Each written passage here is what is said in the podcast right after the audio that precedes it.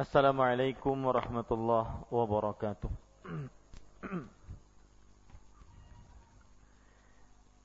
Bismillahirrahmanirrahim. Innal hamdalillah nahmaduhu wa nasta'inuhu wa nastaghfiruh wa na'udzu billahi min shururi anfusina wa sayyiati a'malina man yahdihillahu fala mudilla lah wa man yudlil. وأشهد أن لا إله إلا الله وحده لا شريك له وأشهد أن محمدا عبده ورسوله. يا أيها الذين آمنوا اتقوا الله حق تقاته ولا تموتن إلا وأنتم مسلمون. يا أيها الناس اتقوا ربكم الذي خلقكم من نفس واحدة وخلق منها زوجها وبث منهما رجالا كثيرا ونساء واتقوا الله الذي تساءلون به والأرحام إن الله كان عليكم رقيبا.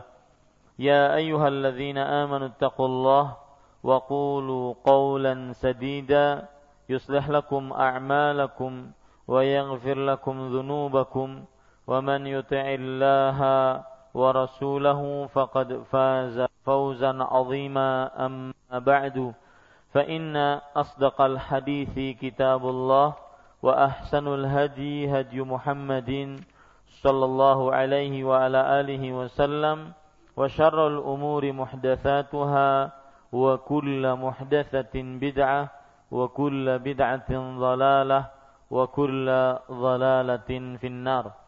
الحمد لله kita bersyukur pada Allah Subhanahu wa taala pada malam ini malam Selasa 14 Rabiul Awal 1436 Hijriah kita kembali duduk bersama mengkaji kitab Bulughul Maram min Adillatil Ahkam yang ditulis oleh Al-Hafidh Ibnu Hajar Al-Asqalani rahimahullahu taala.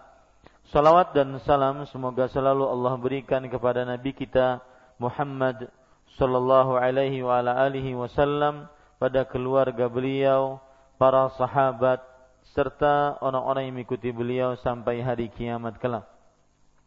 Dengan nama-nama Allah yang husna dan sifat-sifat yang ulia, saya berdoa, Allahumma inna nas'aluka ilman nafi'an wa rizqan tayyiban wa amalan mutaqabbala. Wahai Allah, sesungguhnya kami mohon kepada Engkau ilmu yang bermanfaat, rezeki yang baik dan amal yang diterima. Amin ya rabbal alamin.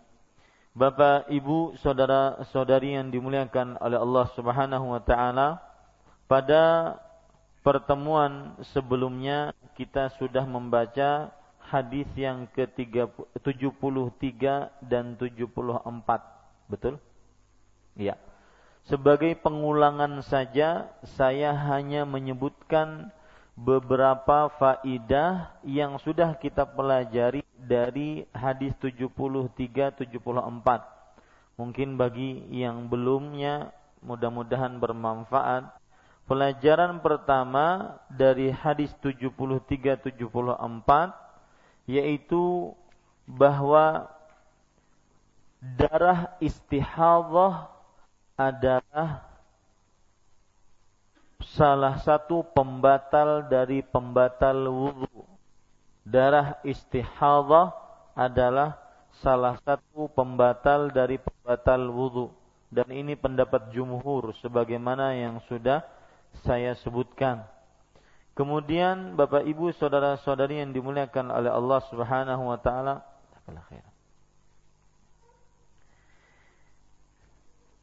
Pelajaran selanjutnya yang kita bisa ambil juga yaitu seluruh yang keluar dari dua lubang baik itu kencing, buang air besar, darah atau madhi atau angin kentut dari pantat, maka ini membatalkan wudhu dengan kesepakatan para ulama. Sebagaimana yang dinukilkan ijma'nya oleh Ibnul Munzir sebagaimana yang di yang dinukilkan ijma'nya oleh Ibnul Munzir.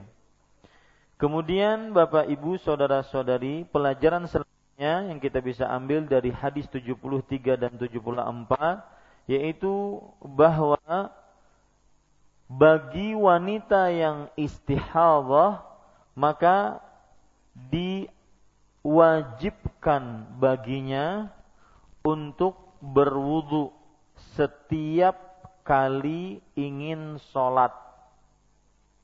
Diwajibkan baginya untuk berwudu setiap kali ingin sholat. Ya, jadi wanita yang terus menerus keluar darah yang bukan darah haid tetapi darah istihadah maka setiap kali ingin sholat maka dia ada harus berwudu. Dia harus berwudu. Pelajaran selanjutnya yang kita bisa ambil dari hadis ini adalah bahwa darah haid itu najis. Darah haid itu najis. Begitulah darah istihadah karena Rasulullah Shallallahu Alaihi Wasallam memerintahkan untuk membasuh darah haid dan istihadah. Membasuh darah haid dan istihadah. Mungkin pelajaran yang terakhir yang belum saya sebutkan pada pertemuan sebelumnya itu perbedaan antara darah haid dengan darah istihadah. Ini sebenarnya permasalahan darah haid dan darah istihadah akan disinggung oleh penulis dalam bab tersendiri. Akan tetapi tidak mengapa karena memang melewati e, hadis yang berkenaan dengan istihadah, maka darah haid adalah perhatikan ini belum saya sebutkan, silahkan dicatat. Darah haid adalah darah yang keluar dari dalam rahim. Darah yang keluar dari dalam rahim. Pada waktu-waktu kebiasaan seorang wanita normal di setiap bulannya. Itu definisi dari darah haid. Darah haid adalah darah yang keluar dari dalam rahim. Darah yang keluar dari darah da, apa? dalam rahim pada waktu-waktu kebiasaan wanita normal di setiap bulannya. Nanti ada wanita-wanita yang tidak normal yang mana keluar darahnya itu tidak normal. Ya, yang tidak mempunyai kebiasaan. Kadang awal bulan, kadang akhir bulan, kadang pertengahan bulan tidak mempunyai kebiasaan. Sedangkan darah istihadah adalah darah yang keluar diakibatkan pembuluh darah atas rahim yang pecah. Nah, itu dia. Darah yang keluar diakibatkan pembuluh darah atas rahim yang pecah.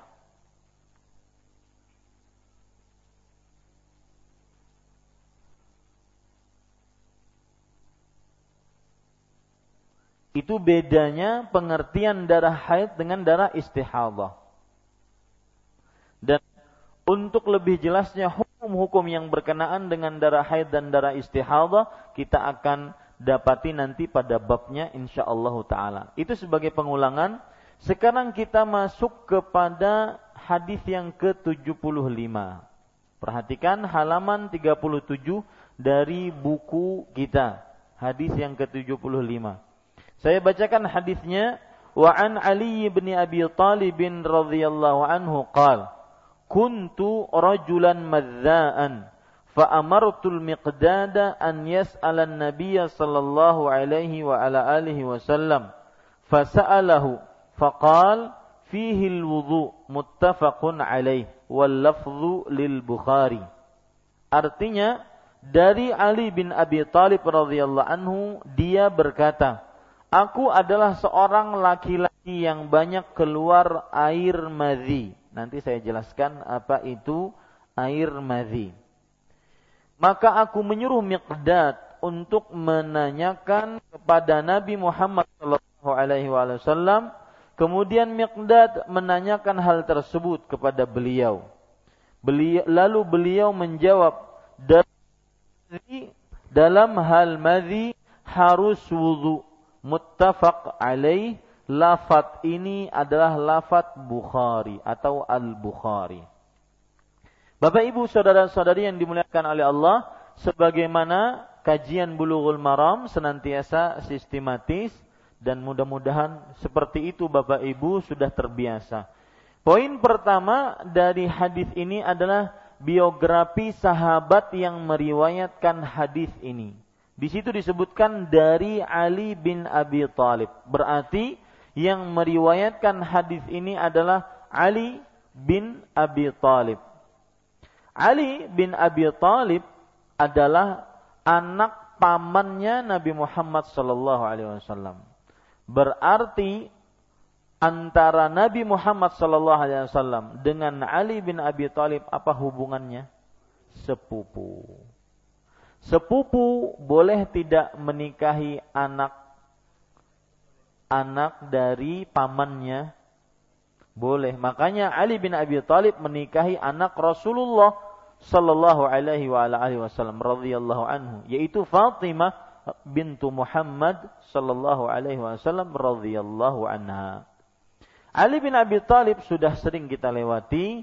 Salah satu pelajaran yang menarik dari Ali bin Abi Thalib dan ini faidah ketika kita mempunyai poin pertama yaitu biografi sahabat yang meriwayatkan hadis beliau eh, beliau-beliau tersebut kita ambil pelajarannya dalam kehidupan beliau karena mereka mereka adalah orang-orang yang diridhai oleh Allah. Salah satu pelajaran menarik ketika Ali bin Abi Thalib radhiyallahu anhu lagi bersih tegang dengan istrinya Fatimah. Maka beliau pergi ke masjid dan beristirahat di sana. Pelajaran menariknya adalah apabila kita bersih tegang dengan siapa pun, baik itu pasangan kita, baik itu masyarakat yang kita tinggal bersamanya, tetangga, kawan, maka menghadaplah kepada Allah. Memintalah jalan keluar agar kita mendapatkan solusinya. Agar kita mendapatkan jalan solusinya. Sebagaimana Ali bin Abi Thalib, makanya salah satu kunyah panggilan dari Ali bin Abi Thalib adalah Abu Turab. Abu Turab karena beliau ketika itu bersih tegang dengan istrinya, akhirnya beliau tidur di masjid. Di masjid waktu itu tidak ada keramik, yang ada hanya lantai terbuat dari pasir-pasir dan bebatuan. Tidurlah beliau di sana sampai akhirnya dibangunkan oleh Rasulullah dan pipi beliau penuh dengan pasir-pasir. Maka Nabi Muhammad sallallahu alaihi wasallam bersabda, "Qum ya Abu Turab." Qum ya Abu. Wahai Abu Turab, wahai bapaknya pasir, bangun. Wahai bapaknya pasir, bangun. Nah, ini ini menunjukkan apabila ada permasalahan lari kepada Allah. Sebelum kita lari kepada psikologi eh, psikiater, sebelum kita lari kepada psikolog, untuk kita curahkan permasalahan hati kita, maka larilah kepada Allah, minta kepada Allah Subhanahu wa taala dalam hal apa pun. Baik itu permasalahan yang berkaitan dengan muamalah hubungan kita dengan istri, anak, orang tua atau hubungan yang berkaitan dengan ekonomi, kesempitan atau kebanyakan. Ya, kadang orang kebanyakan bingung juga Ya. Apalagi nih nang belum kita gawijar. Saking banyaknya hartanya, bingung berarti. Bapak Ibu saudara-saudari yang dimuliakan oleh Allah, ini pelajaran satu pelajaran menarik dari Ali bin Abi Thalib radhiyallahu anhu. Dan masih banyak sejarah-sejarah dari Ali bin Abi Thalib kita akan sebutkan kapan kita melewati lagi hadis dari Ali bin Abi Thalib radhiyallahu anhu. Kemudian poin kedua dari hadis ini yaitu makna hadis ini. Bapak Ibu, saudara-saudari yang dimuliakan oleh Allah Subhanahu wa taala, Sebelum saya sebutkan maknanya, ada tambahan penjelasan.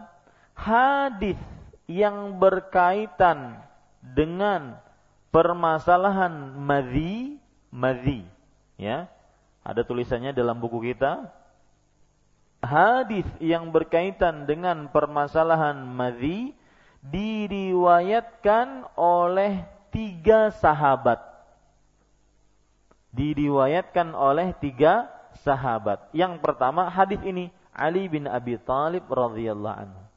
Yang kedua Sahal bin Hunayf. Sahal bin Hunayf.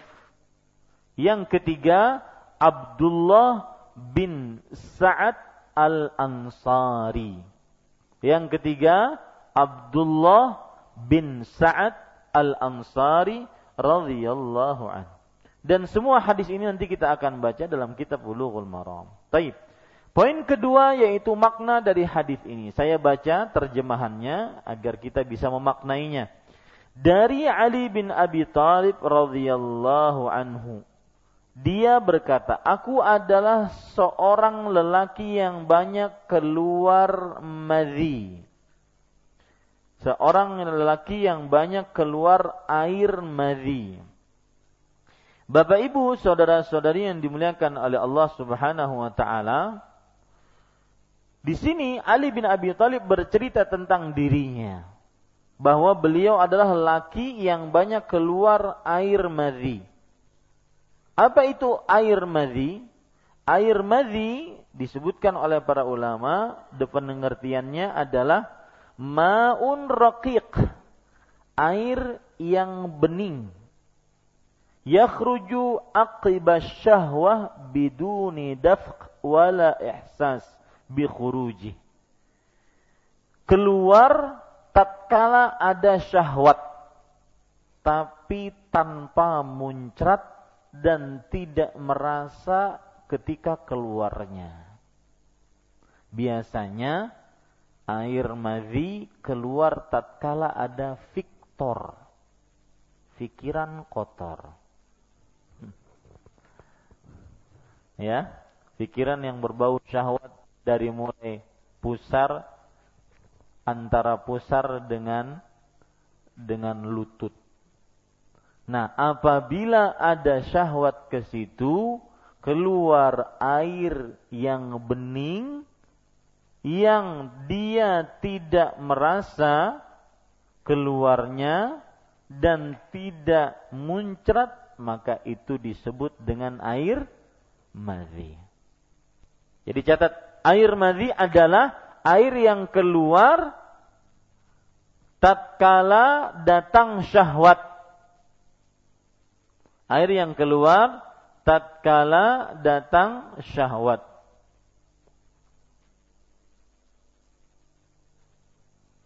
Ada tambahan riwayat Bapak Ibu saudara-saudari saking seringnya keluar air madhi dari seorang Ali bin Abi Thalib radhiyallahu anhu, maka sampai-sampai di musim dingin keluar.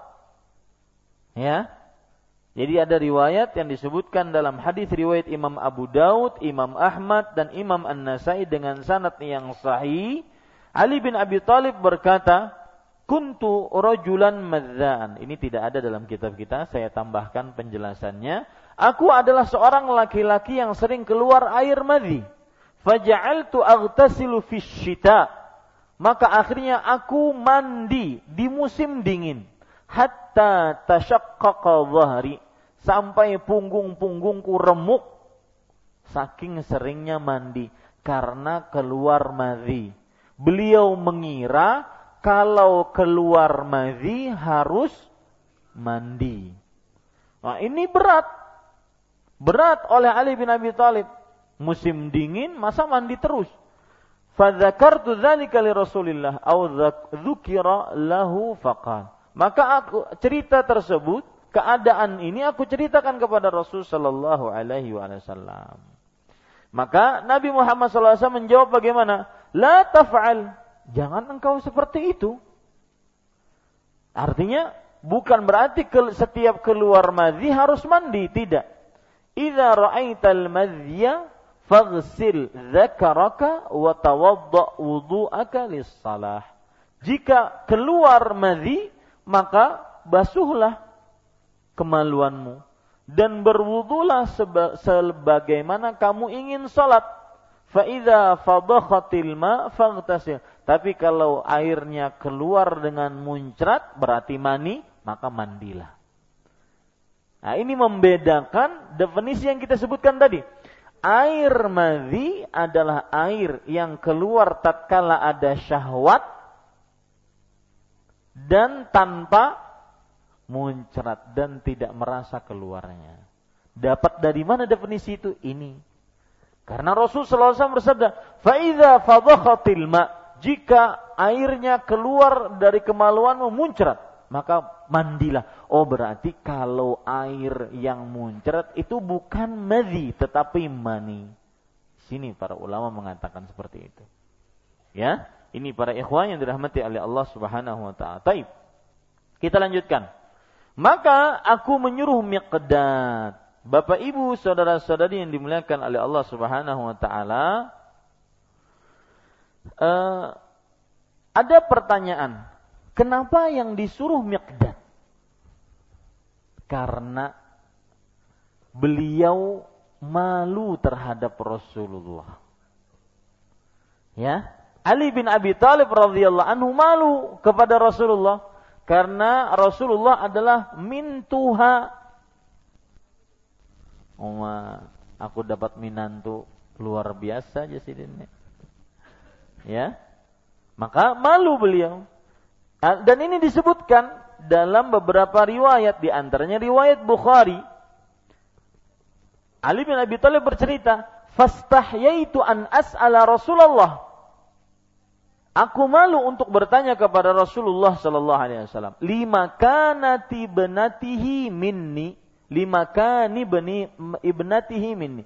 Karena kedudukan anak perempuannya dariku. Artinya anak perempuan Rasulullah adalah adalah istri Rasul eh, istri Ali bin Abi Thalib radhiyallahu anhu. Kenapa kok malu? Ya malulah. Permasalahan dengan mertua, ya. Dan ini permasalahan kelaki-lakian lagi. Dalam riwayat yang lain min ajli Fatimah. Aku menyuruh Miqdad karena adanya Fatimah. Karena Fatimah istriku yang Fatimah radhiyallahu anha adalah anak perempuan dari siapa? Rasulullah sallallahu alaihi wa ala alihi wasallam. Kenapa sekali lagi malu? Karena para ulama mengatakan al-madhi yata'allaqu bisyahwah. Madhi berkaitan dengan apa? Syahwat. Ini sebenarnya terdapat pelajaran tersirat terutama bagi ibu-ibu. Yaitu perbaikilah penampilan di hadapan sang suami. Sampai suami keleper-keleper. Bayangkan Ali bin Abi Thalib radhiyallahu anhu madza ya sampai beliau sering keluar air madhi. Mungkin saking bagusnya, bukan mungkin saking bagusnya penampilan dan cantiknya penampilan siapa? Istri beliau Fatimah radhiyallahu anha. Taib Bapak Ibu, sekarang Miqdad itu siapa?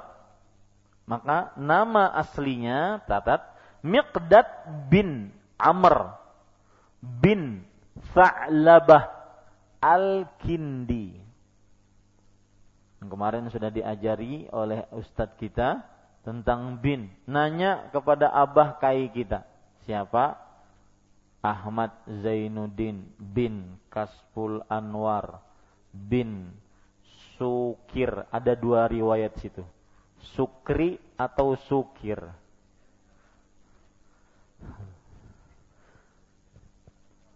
Habisnya abahnya kada tahu. Baik, ini Miqdad bin Amr bin Tha'labah Al-Kindi.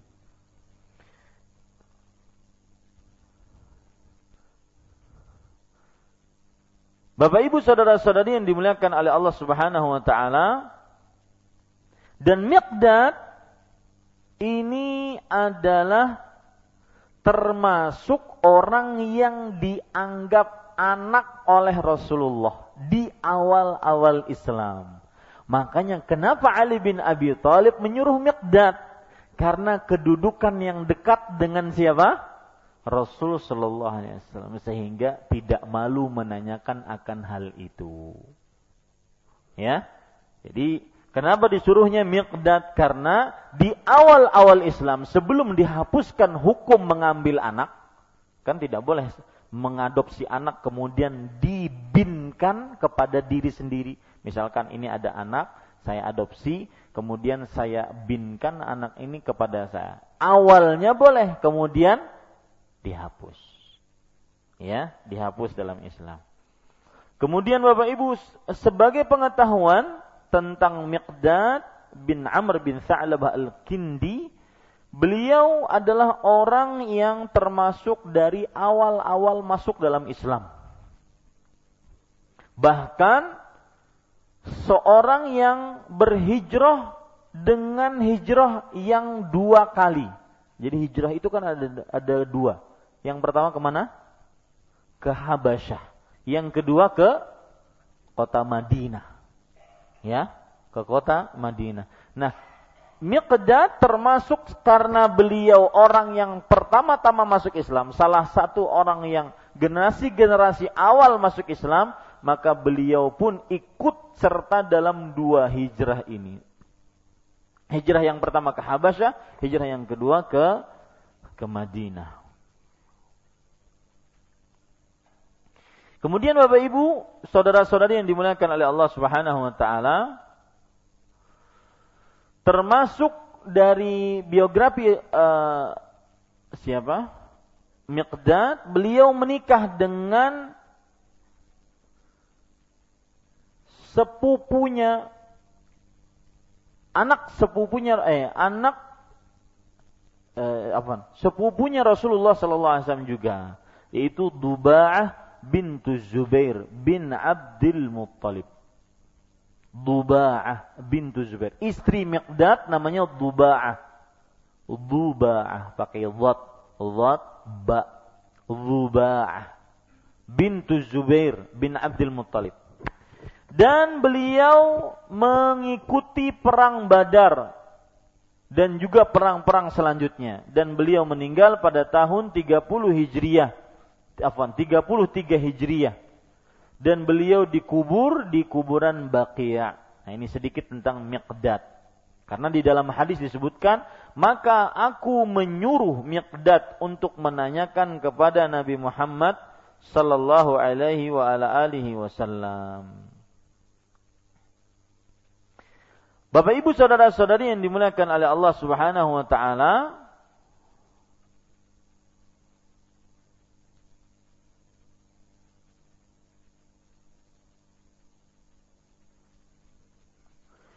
Di dalam riwayat yang lain terdapat penjelasan bagaimana Miqdad bertanya. Kalau di sini kan kemudian Miqdad menanyakan hal tersebut kepada beliau. Begitu saja.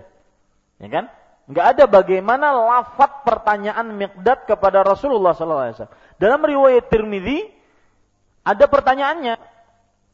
Beliau bercerita, "Sa'altun Nabiyya sallallahu alaihi wasallam 'anil madhi." Aku pernah kata Miqdad ini dalam riwayat Tirmidzi, Aku pernah bertanya kepada Rasul Shallallahu Alaihi Wasallam tentang madhi. Maka Nabi Muhammad Shallallahu Alaihi Wasallam menjawab, minal madhi al wudu wa minal mani al ghuslu.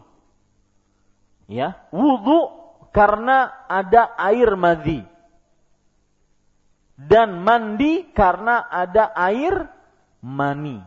Artinya, kalau ada air madhi maka diwajibkan untuk ber wudhu.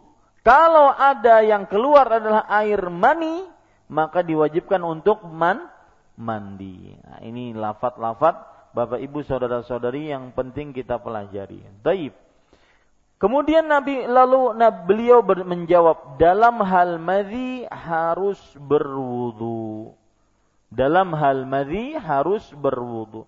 Ini menunjukkan bahwa salah satu pembatal wudu adalah madhi karena diwajibkan untuk berwudu.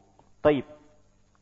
Pelajaran-pelajaran yang kita bisa ambil dari hadis ini yang pertama, ini poin ke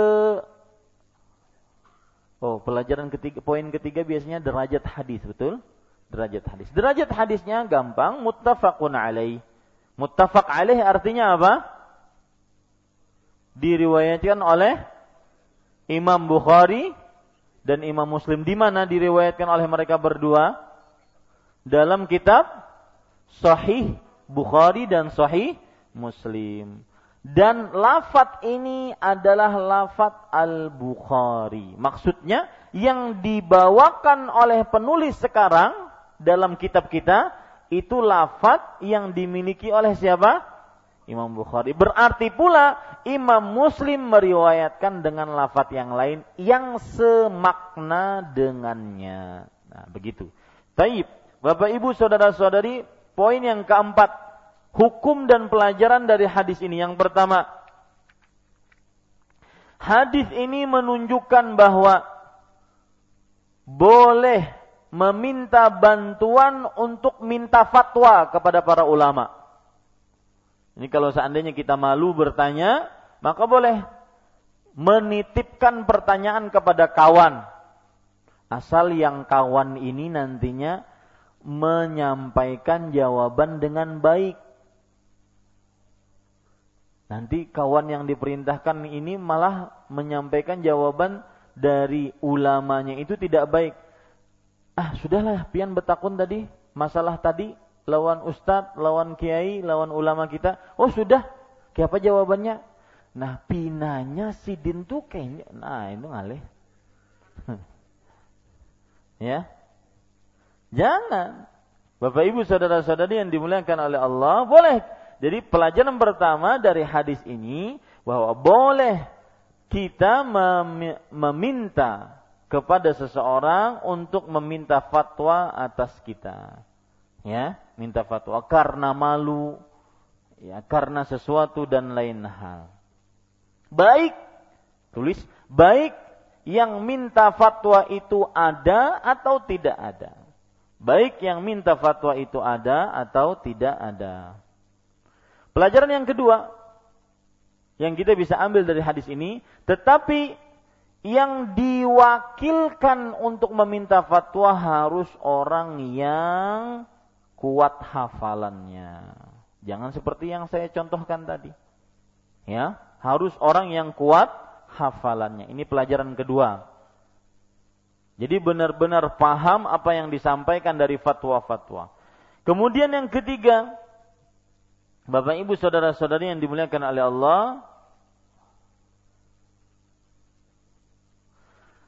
termasuk adab dalam pewarangan. Apa itu pewarangan? Besan, besan. Termasuk adab dalam perbesanan adalah tidak menye, eh, suami tidak menyebutkan hal yang berkaitan dengan jima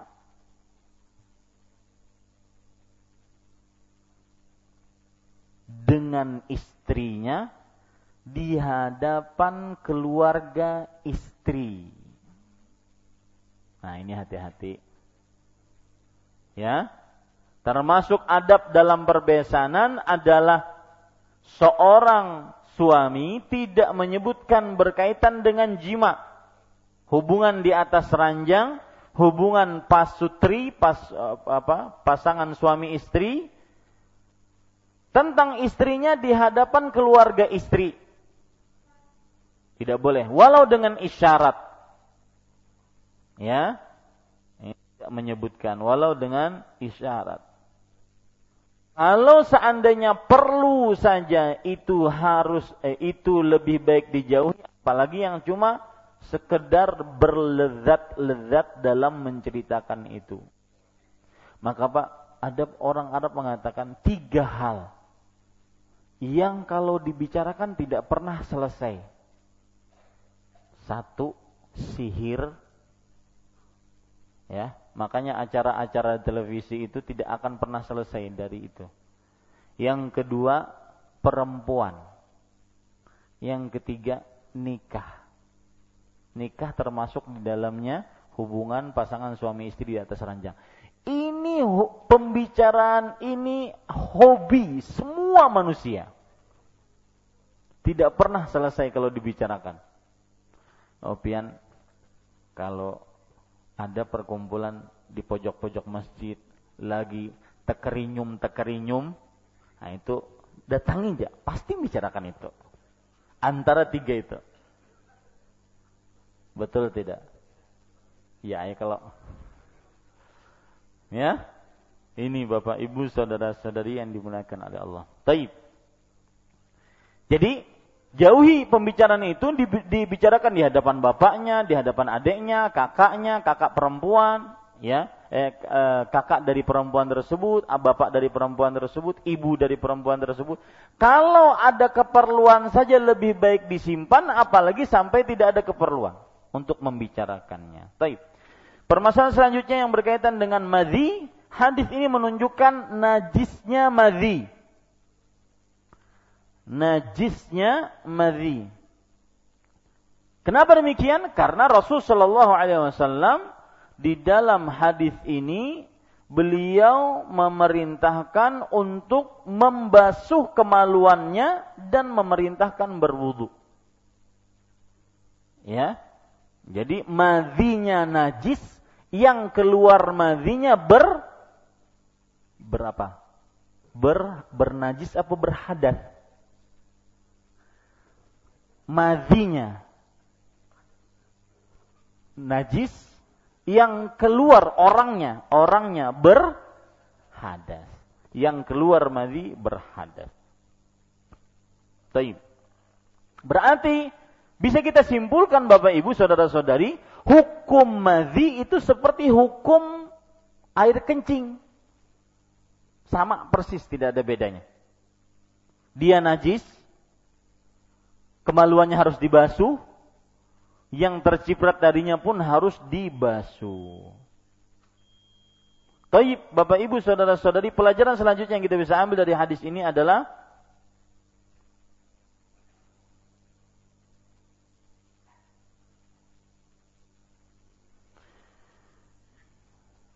Pendapat yang paling kuat, catat pelajaran keberapa? Yang kelima. Pendapat yang paling kuat, sering saya sebutkan kalau pendapat yang paling kuat berarti maksudnya apa? Berarti ada perbedaan pendapat. Pendapat yang paling kuat bahwa sedikit yang sulit dihindari dari madhi dimaafkan. Terutama ini kepada anak-anak muda yang belum menikah ya yang belum bisa melampiaskan syahwatnya dengan baik dan benar. Yang sudah menikah saja belum bisa melampiaskan syahwatnya dengan baik dan benar. Ini buktinya banyak-banyak menikah ya sampai sekarang belum dikaruniai anak. Mudah-mudahan cepat dapat anak. Bapak Ibu saudara saudari yang dimuliakan oleh Allah Subhanahu wa taala, Kenapa demikian? Perhatikan perkataan Imam Ahmad. Beliau mengatakan, wahwa sawab khususan fi haqqis syabab. Pendapat ini yang paling benar, yaitu apabila sering keluar madhi sedikit, maka ini dimaafkan. Terutama pada anak-anak muda. Ya, terutama pada anak-anak muda. Kenapa? Karena dia adalah sesuatu yang sulit untuk dihindari. Sesuatu yang sulit untuk dihindari. Baik. Bapak Ibu saudara-saudari yang dimuliakan oleh Allah Subhanahu wa taala, Termasuk pelajaran selanjutnya yang kita bisa ambil dari hadis ini adalah madhi membatalkan wudhu. Kalau kita ingin perlebar, madhi membatalkan puasa enggak? Nanti kita bahas pas bab puasa. Oh, bila Ustaz ini hanya wudhu, sholat aja belum. Ya. Maka ya, yang jelas madhi membatalkan wudhu.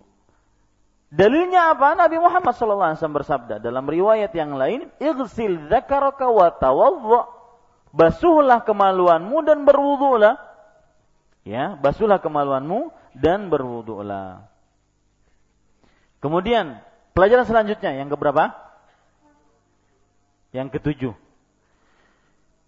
Dengan ijma' yang keluar madhi tidak wajib mandi Nah, itu dia.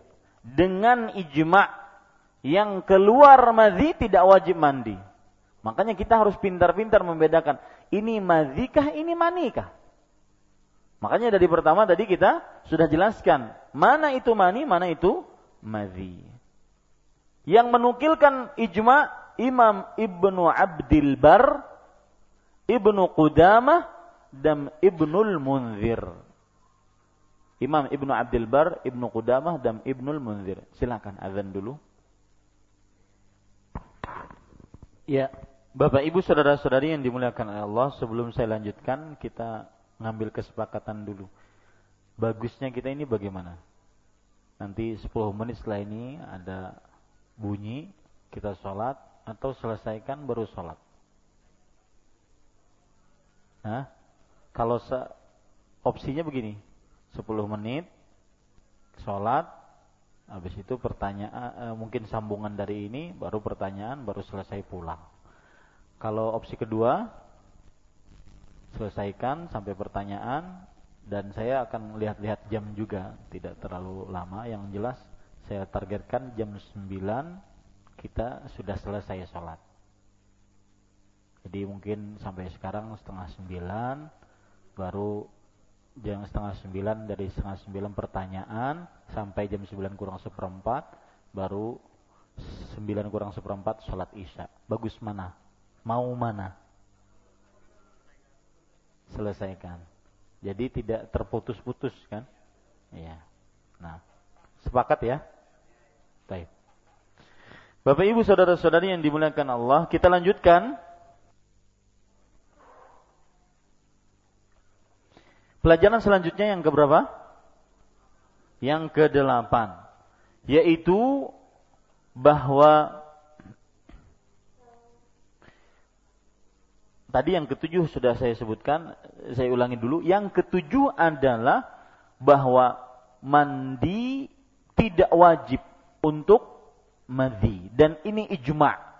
Ijma itu artinya konsensus. Konsensus itu artinya kesepakatan para ulama setelah zaman Nabi Muhammad SAW dalam sebuah permasalahan-permasalahan dalam agama yang didasari dari Al-Quran dan Sunnah. Itu ijma. Ya. Yang menukilkan ijma ini Ibnu Abdul Bar yang bermadzhab Maliki, Ibnu Qudama yang bermadzhab Hambali, Ibnu Al-Munzir yang bermadzhab Ahlul Hadis. Tapi Bapak Ibu saudara-saudari yang dimuliakan oleh Allah, pelajaran selanjutnya yang kita ambil dari hadis ini yaitu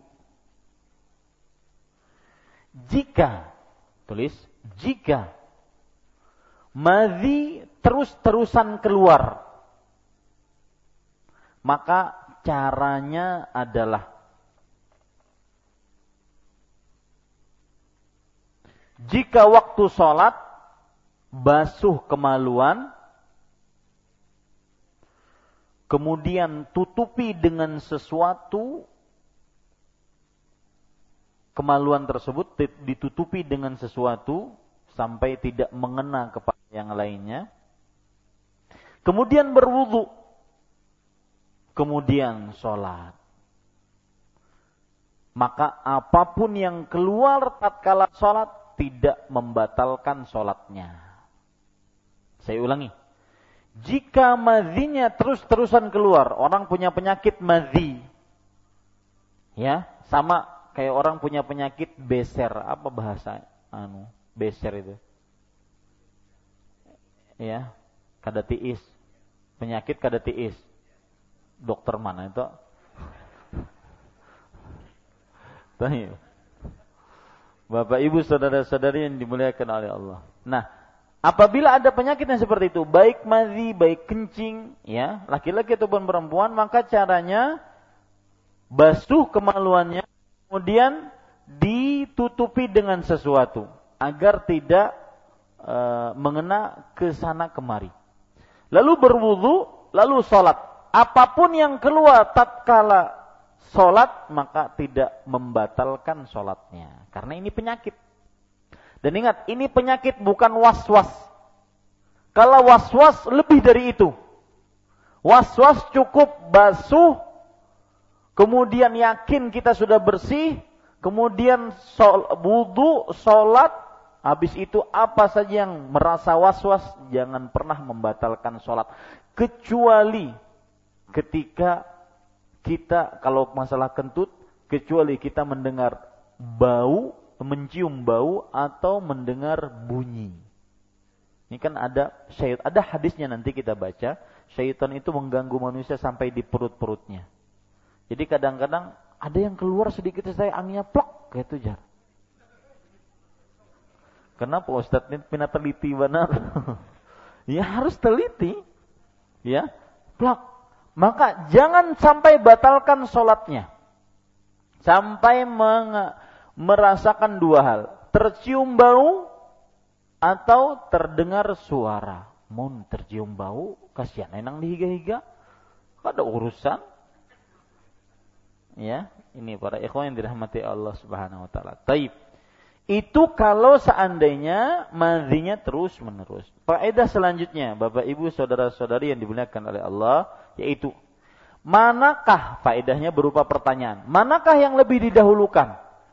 Membasuh kemaluannya atau berwuduknya?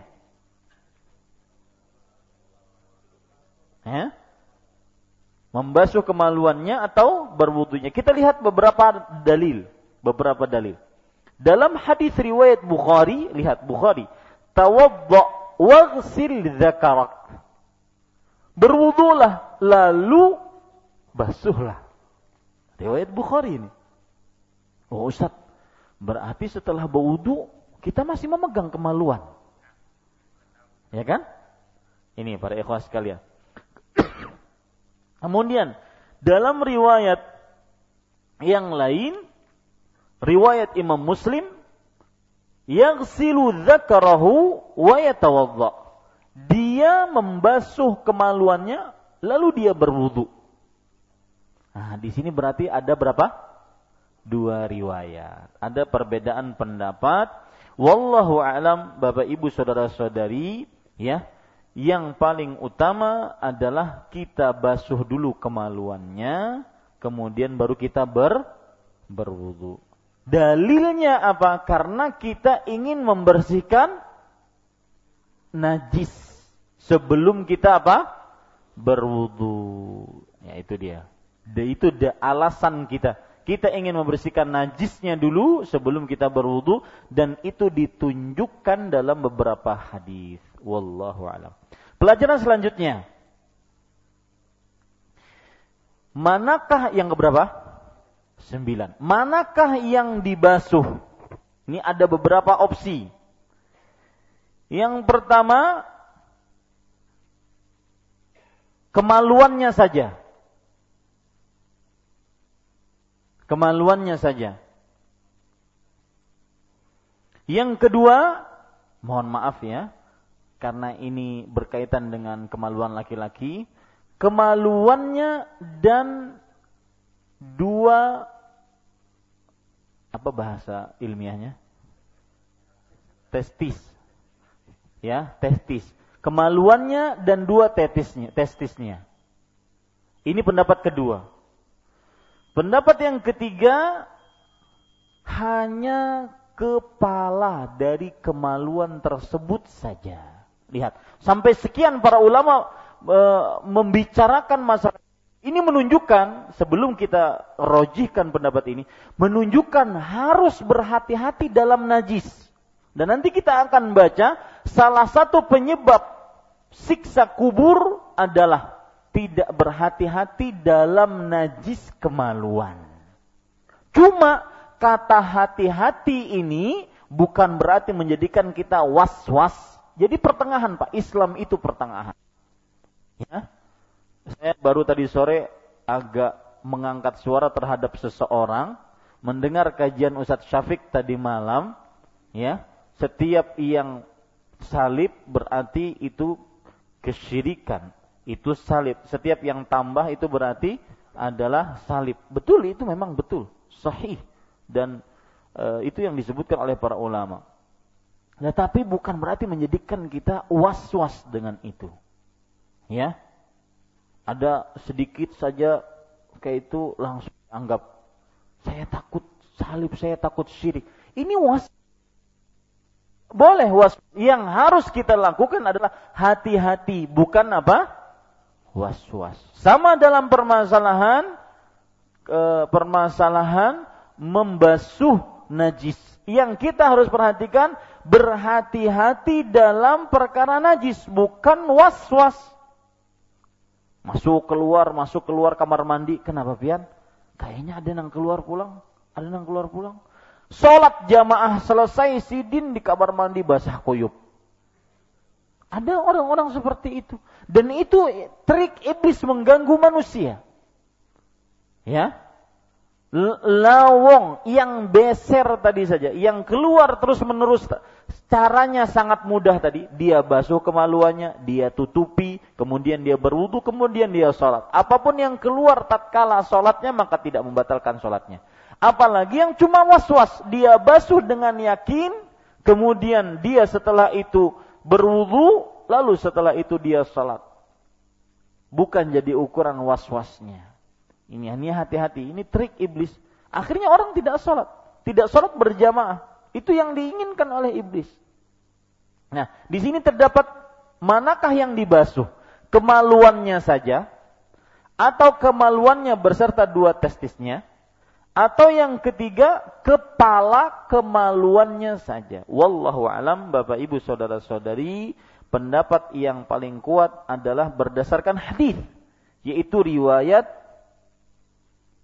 uh, yang diriwayatkan dari Ali bin Abi Thalib radhiyallahu anhu yang silu dzakarahu wa unthayaihi wa tawadda.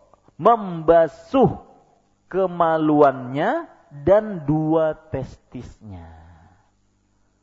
Ya. Ini yang paling kuat. Kecuali kalau dia yakin kena paha misalkan atau kena yang lainnya adapun dia tidak yakin maka dia membasuh kemaluannya dan dua testisnya saja. Wallahu a'lam. Taib Bapak Ibu saudara-saudari yang dimuliakan oleh Allah Subhanahu wa taala. Termasuk pelajaran selanjutnya yang kita bisa ambil dari hadis ini adalah hadis ini menunjukkan bahwa cara membasuh madhi hanya dengan air cara membasuh madhi hanya dengan air dan tidak dapat dengan batu. Yang disebut dengan istijmar. Istijmar itu adalah bersuci dengan batu. Jadi kalau seandainya kita kencing ataupun kita keluar air madhi, maka cara membersihkan air madhinya, air kencingnya adalah hanya dengan apa? dengan air. Ini Bapak Ibu saudara-saudari yang dimuliakan oleh Allah Subhanahu wa taala. Taib Bapak Ibu saudara-saudari yang dimuliakan oleh Allah Subhanahu wa taala. Pelajaran terakhir dalam hadis ini adalah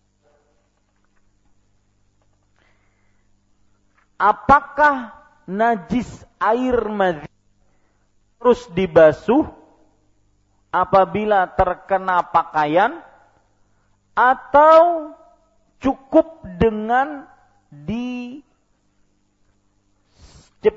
apa percikan air.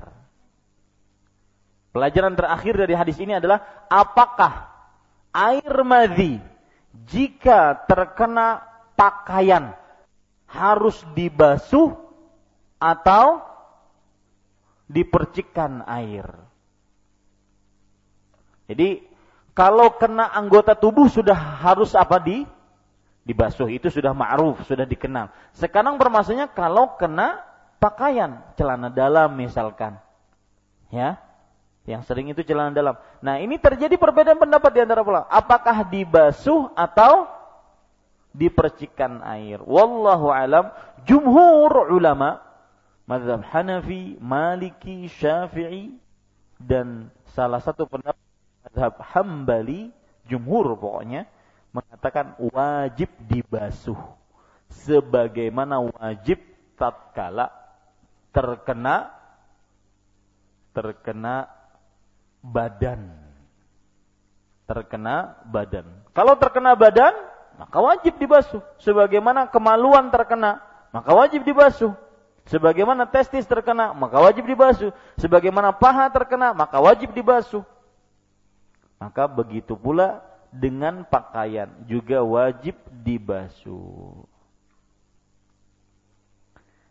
Bapak Ibu saudara-saudari, pendapat yang kedua yaitu pendapat salah satu dari pendapat Imam Ahmad.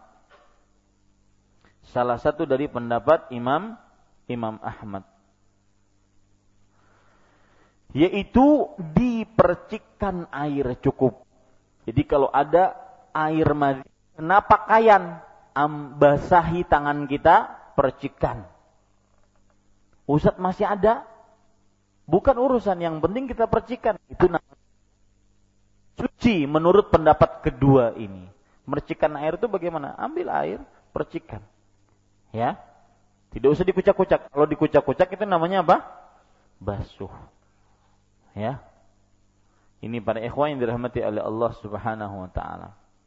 Dalil mereka hadis riwayat Tirmizi, yakfika bi an ta'khudha kaffan min ma fatamdahu biha thawbak haitsu tara annahu asabahu minhu.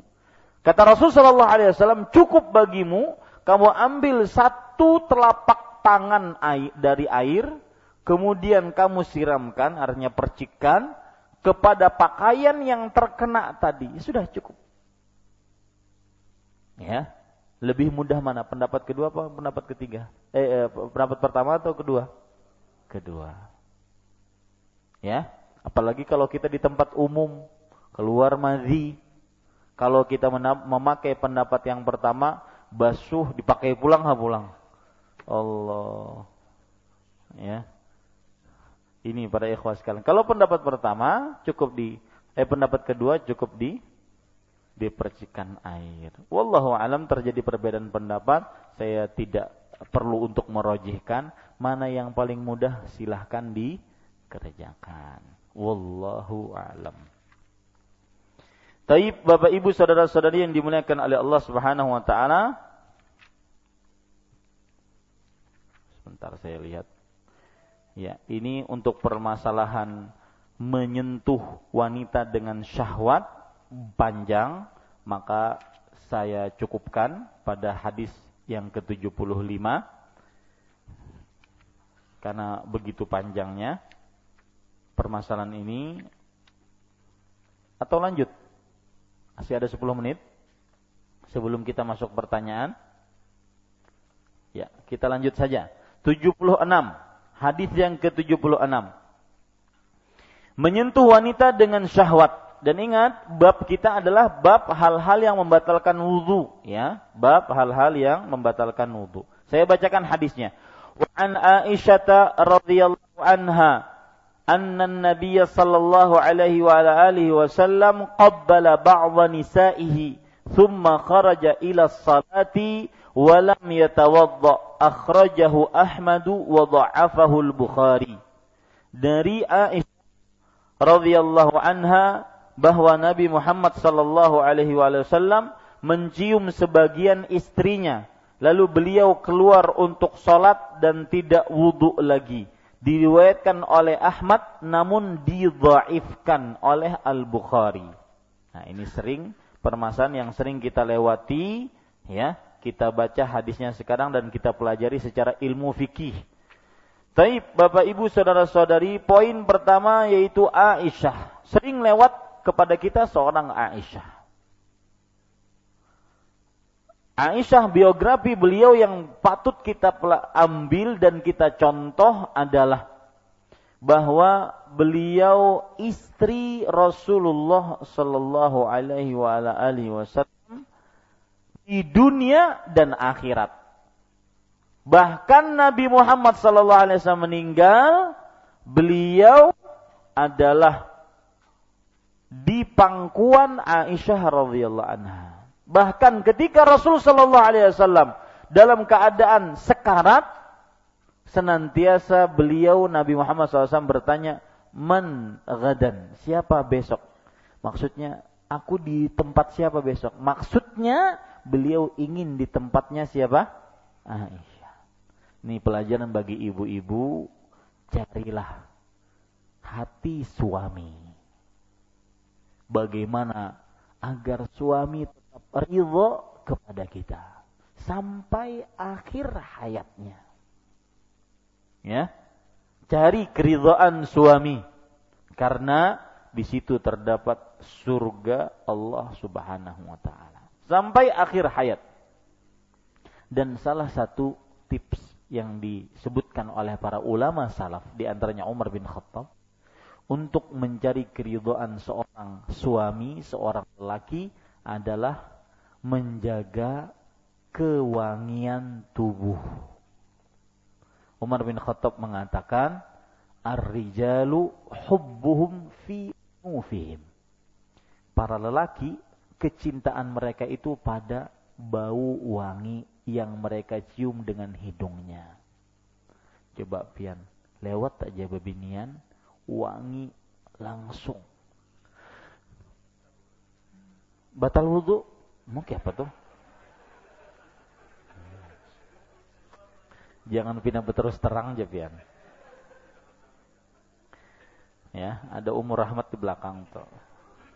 Ini Bapak Ibu saudara-saudari yang dimuliakan. Jaga penampilan.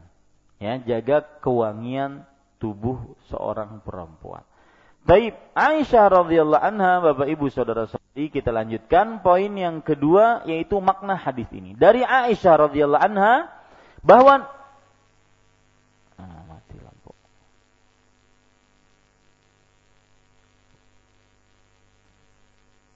Ya, saya lanjutkan bahwa Nabi Muhammad wasallam mencium sebagian istrinya. Bapak Ibu, saudara-saudari yang dimuliakan oleh Allah Subhanahu wa taala, mencium sebagian istri di sini ya perhatikan baik-baik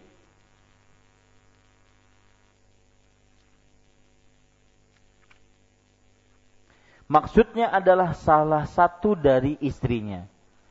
Di sini bisa jadi bisa jadi siapa? Aisyah sendiri radhiyallahu anha. Beliau menceritakan tentang beliau sendiri. Ya. Jazakallahu khairan yang telah memberi kita genset mudah-mudahan amal salehnya diterima Allah Subhanahu wa taala. Bapak Ibu saudara-saudari, jadi di sini diriwayatkan bahwa Nabi Muhammad SAW mencium sebagian istrinya. Bisa jadi nggak yang dimaksudkan sebagian istrinya beliau sendiri? Bisa. Dan itu sering di dalam hadis-hadis Rasul. Seorang sahabat meriwayatkan ada seorang sahabat katanya, padahal beliau sendiri. Ini namanya tawadhu. Tawadhu itu apa? Tidak ingin diketahui oleh uh, tidak ingin diangkat derajatnya di hadapan orang lain. Tidak ingin derajatnya di, diangkat di hadapan orang lain. Tapi Bapak Ibu Saudari mencium sebagian istrinya, mencium ma'ruf ya, mencium ma'ruf, sudah dikenal. Jauh keluar untuk sholat dan tidak wudhu lagi. Maksud keluar untuk sholat yaitu Nabi Muhammad sallallahu alaihi wasallam beliau uh, langsung pergi ke masjid dan mengerjakan salat dan tidak wudhu lagi. Maksudnya mencium tersebut tidak membatalkan wudhu, bukan hanya sekedar menyentuh, bahkan mencium tidak membatalkan wudhu. Buktinya beliau tidak berwudhu lagi. Ya, itu makna dari hadis ini, Bapak Ibu, saudara-saudari yang dimuliakan oleh Allah Subhanahu wa taala. Taib Bapak Ibu saudara-saudari yang dimuliakan oleh Allah Subhanahu wa taala, poin ketiga dari hadis ini, hadis ini diriwayatkan oleh Imam Ahmad. Poin ketiga adalah derajat hadis ini. Diriwayatkan oleh Imam Ahmad namun didhaifkan. Didhaifkan itu artinya apa? Dilemahkan oleh Al-Bukhari. Mana yang benar Ustaz? Bapak Ibu saudara-saudari yang dimuliakan oleh Allah, wallahu alam hadis ini adalah hadis yang sahih. Hadis ini adalah hadis yang yang sahih. Dan seluruh cacat yang disebutkan oleh para ulama tentang hadis ini dijawab oleh ulama-ulama lain. Di antara ulama-ulama yang mensahihkan hadis ini, ya, di antaranya Ibnu Jarir At-Tabari, Ibnu Abdul Bar, Ibnu Kathir, Ibnu Turkumani, Az-Zailai, Ahmad Syakir, Imam Albani dan Imam Ibnu Baz rahimahullahu taala. Jadi hadis ini sahih. Ya. Lalu Ustaz, bagaimana kok Imam Bukhari bisa melemahkan? Beliau menganggap ada terputus riwayatnya, tetapi ternyata dalam jalan yang lain tersambung. Ya, itu yang bisa saya sampaikan agar Bapak tidak bingung. Yang jelas, wallahu alam pendapat yang paling kuat tentang hadis ini adalah apa? Sahih. Ya, pendapat yang paling kuat tentang hadis ini adalah hadis yang sahih.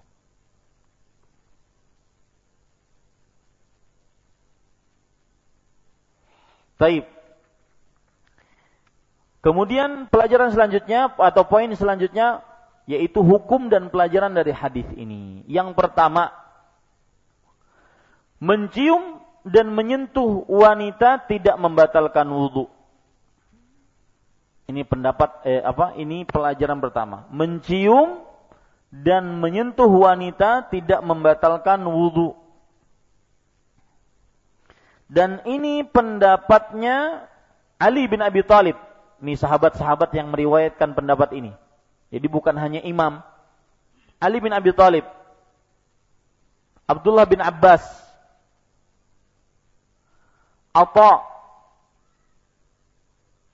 Ibnu Abi Rabah Tawus bin Kaisan Al-Hasan Al-Basri Masruq dan juga pendapatnya Imam Abu Hanifah salah satu pendapat riwayat Imam Ahmad Syekhul Islam Ibnu Taimiyah dan juga Imam Ibnu Baz rahimahullahu taala. Menyentuh perempuan dan menciumnya tidak membatalkan wudhu. Pendapat yang kedua yaitu menyentuh perempuan batal wudhunya. Baik dengan syahwat atau tidak dengan syahwat. Ini pendapat madhab syafi'i yang terkenal di Indonesia. Nah, ini Pak ya, sebelum saya lanjutkan, permasalahan seperti ini jangan terlalu dibahas di tengah masyarakat. Ini namanya masalah khilafiyah mu'tabar. Apa namanya? Masalah khilafiyah mu'tabar. Artinya dari dahulu para ulama sudah berbeda pendapat.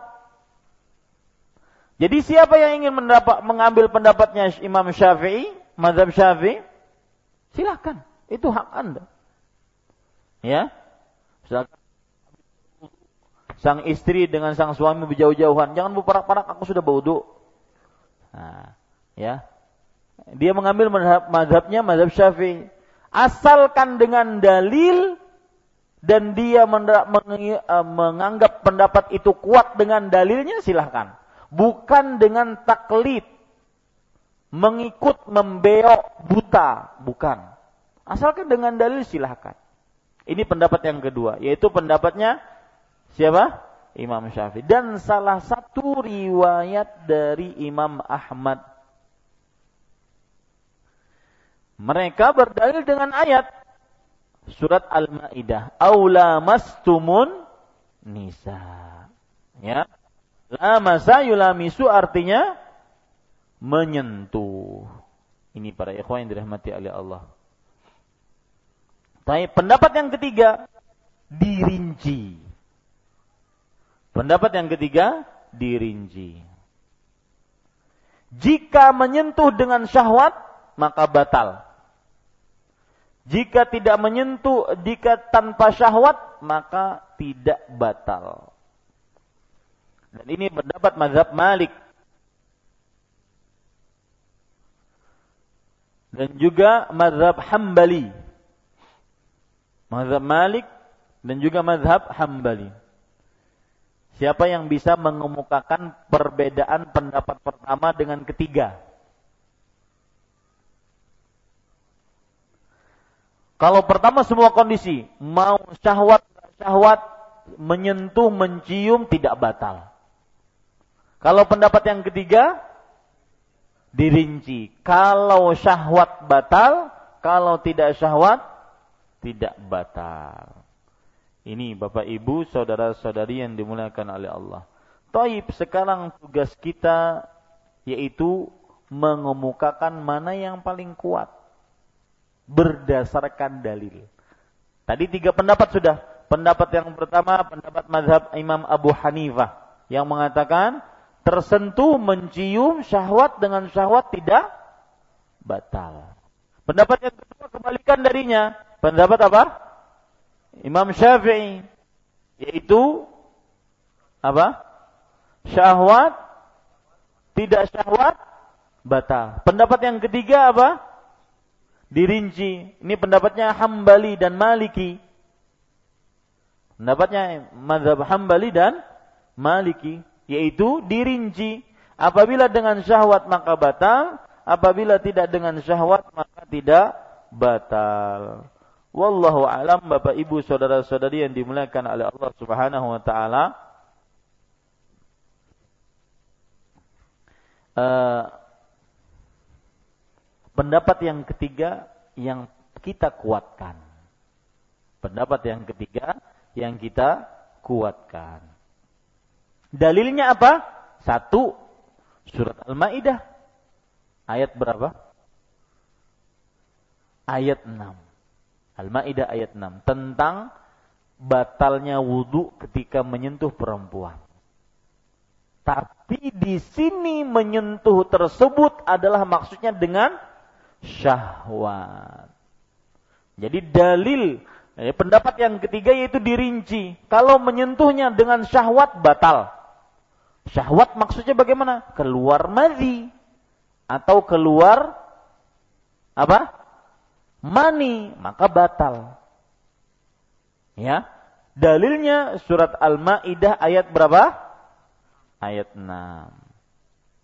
Kemudian Bapak Ibu saudara-saudari, Dalil yang lain yang menunjukkan bahwasanya harus dirinci, Aisyah radhiyallahu anha pernah beliau tidur di hadapan Rasulullah.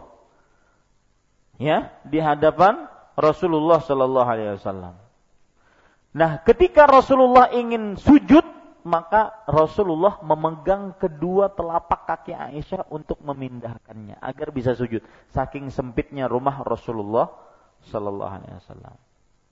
Nah, ini menunjukkan bahwasanya memegang tanpa syahwat tidak batal. Itu hadis riwayat Bukhari dan Muslim.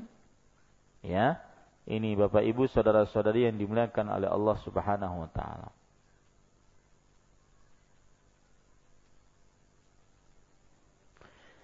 Ya. Itu kira-kira yang bisa kita sampaikan bahwa uh, memegang hukum memegang perempuan maka tidak batal kecuali dengan apa? Dengan syahwat. Wallahu alam. Sallallahu Nabi Muhammad walhamdulillahi rabbil alamin. Silahkan masih ada waktu 10 menit jika ada yang ingin bertanya. Kita ambil kanan dulu, kanan saya maksudnya. Ada yang di sini? Ya, silakan. Pakai mic mana micnya?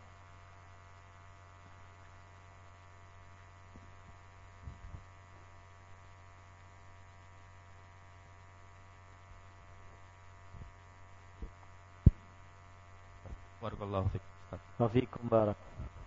Uh, terkait pendapat batal wudhu, katakanlah saya ber, uh, berpendapat bahwasanya uh, menyentuh perempuan itu adalah batal wudhu. Bagaimana dengan kondisi seseorang tuh ketika dia mungkin haji? Kalau misalnya kan orang kan ribuan makan jutaan, Ustaz. Sulit apakah dibolehkan dia untuk pindah masab, Ustaz? Barakallahu.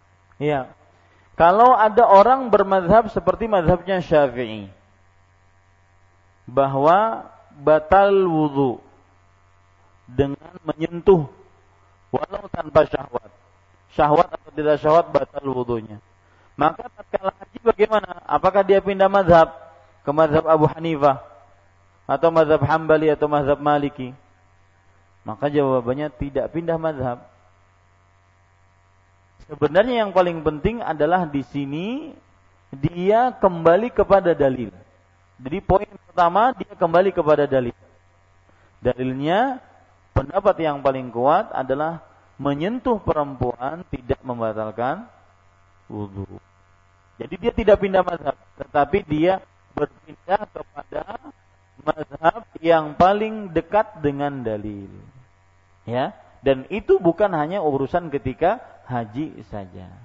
Tetapi ketika juga di luar haji. Tapi Ustaz, saya nggak mau pindah mazhab. Artinya saya tidak mau pindah pendapat. Saya hanya ingin berpendapat dengan mazhab syafi'i. Maka otomatis dia harus konsisten. Kapan tersentuh, maka batal wudhunya. Kapan tersentuh, maka batal wudhunya. Kalau kondisi sulit gitu. Tidak bisa. Tayamum itu pengganti wudhu tatkala tidak ada air. Ya, dia harus konsisten dengan mazhabnya tersebut. Demikian. Wallahu a'lam. Ada yang lain? Jangan.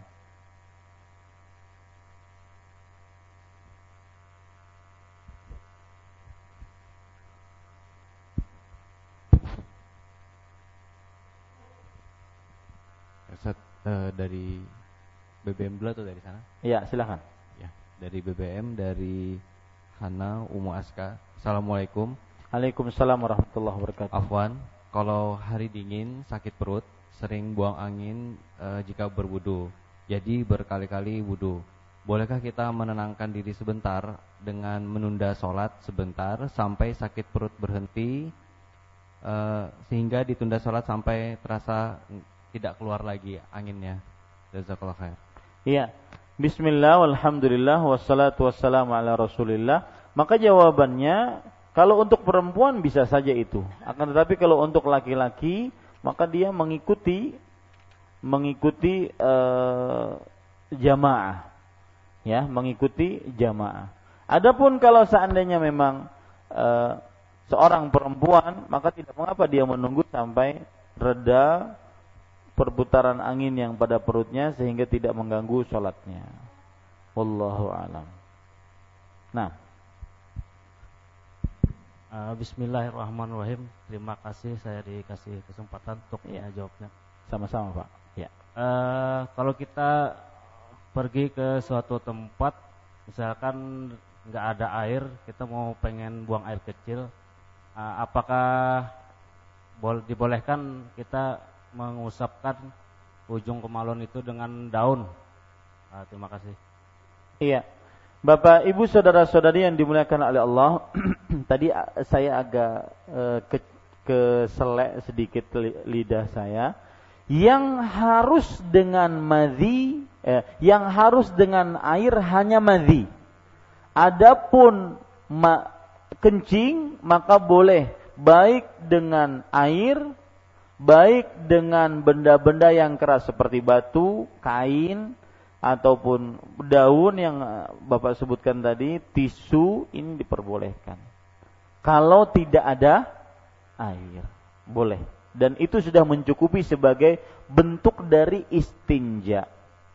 Dan apabila dengan selain dengan air maka yang paling utama sebagaimana dikatakan oleh Rasulullah SAW, beliau beristijmar membasuh kemaluan dengan batu dengan tiga batu. Kalau dengan daun tadi maka berarti dengan tiga daun.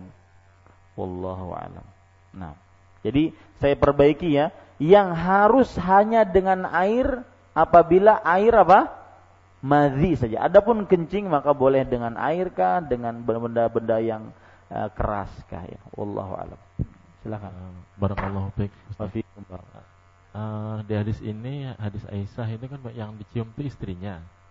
Nah, terus pelajaran yang kita ambil nanti wanita perempuan berarti kan orang lain kan gitu loh. Mohon penjelasan. Iya. Bapak Ibu saudara-saudari yang dimuliakan oleh Allah Subhanahu wa taala pendapat yang kedua mazhab Syafi'i tidak membedakan apakah itu istri ataukah selain istri. Mereka mengatakan bahwa kalau tersentuh perempuan baik mahram bukan mahram batal. Nah, itu dia. Ya. Mereka berdalil dengan ayat aulamas tumun nisa dan di sini saya tambahkan karena waktu saya tidak bisa menambahkan nanti pertemuan yang selanjutnya saya akan tambahkan pada hadis ini. Uh, saya tambahkan maksud dari aulamas tumun nisa artinya atau kalian bersentuhan dengan wanita itu batal wudhunya Ibnu Abbas radhiyallahu anhu ahli tafsir dari generasi sahabat mengatakan bersentuhan dengan wanita di sini maksudnya adalah berjima. Ya, berjima. Jadi uh, tidak dibedakan menurut pendapat yang kedua mau istrikah mau bukan mahramkah yang penting perempuan batal wudhunya.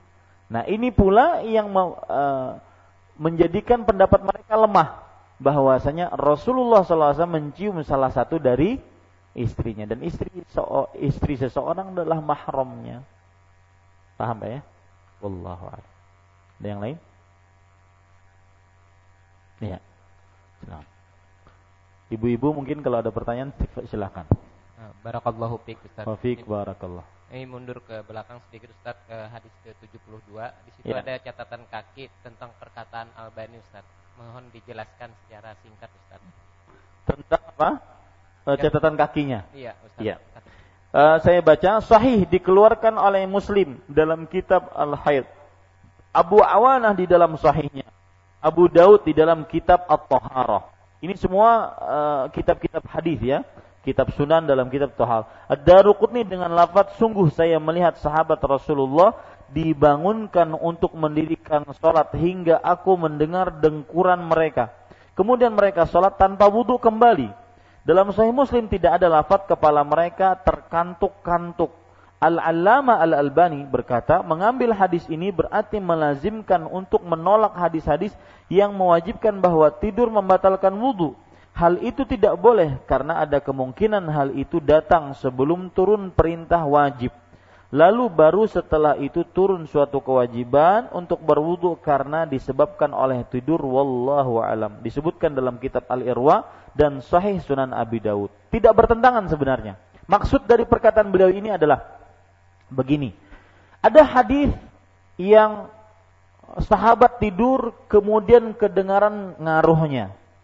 Kemudian ada hadis yang sahabat tidur sampai uh, terkantuk-kantuk kepalanya, lalu dibangunkan lalu untuk sholat. Kata Imam Albani, kalau kita ambil hadis ini berarti hadis yang menyatakan tidur membatalkan wudhu ini nggak dipakai. Ini berarti kita tolak.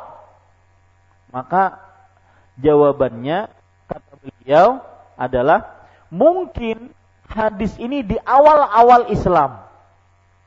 Baru setelah itu dihapuskan hukumnya setiap jenis tidur adalah membatalkan wudhu. Itu pendapat beliau. Ya, ini tambahan pendapat beliau. Makanya dijadikan sebagai footnote, catatan kaki.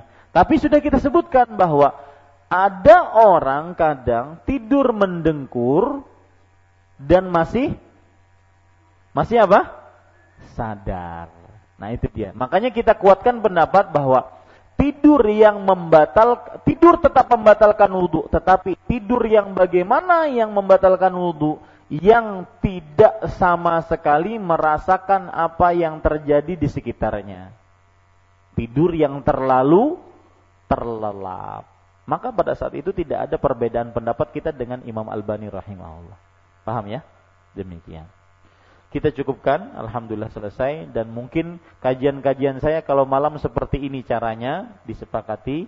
Wassalamualaikum warahmatullahi wabarakatuh. Wassalamualaikum warahmatullahi wabarakatuh.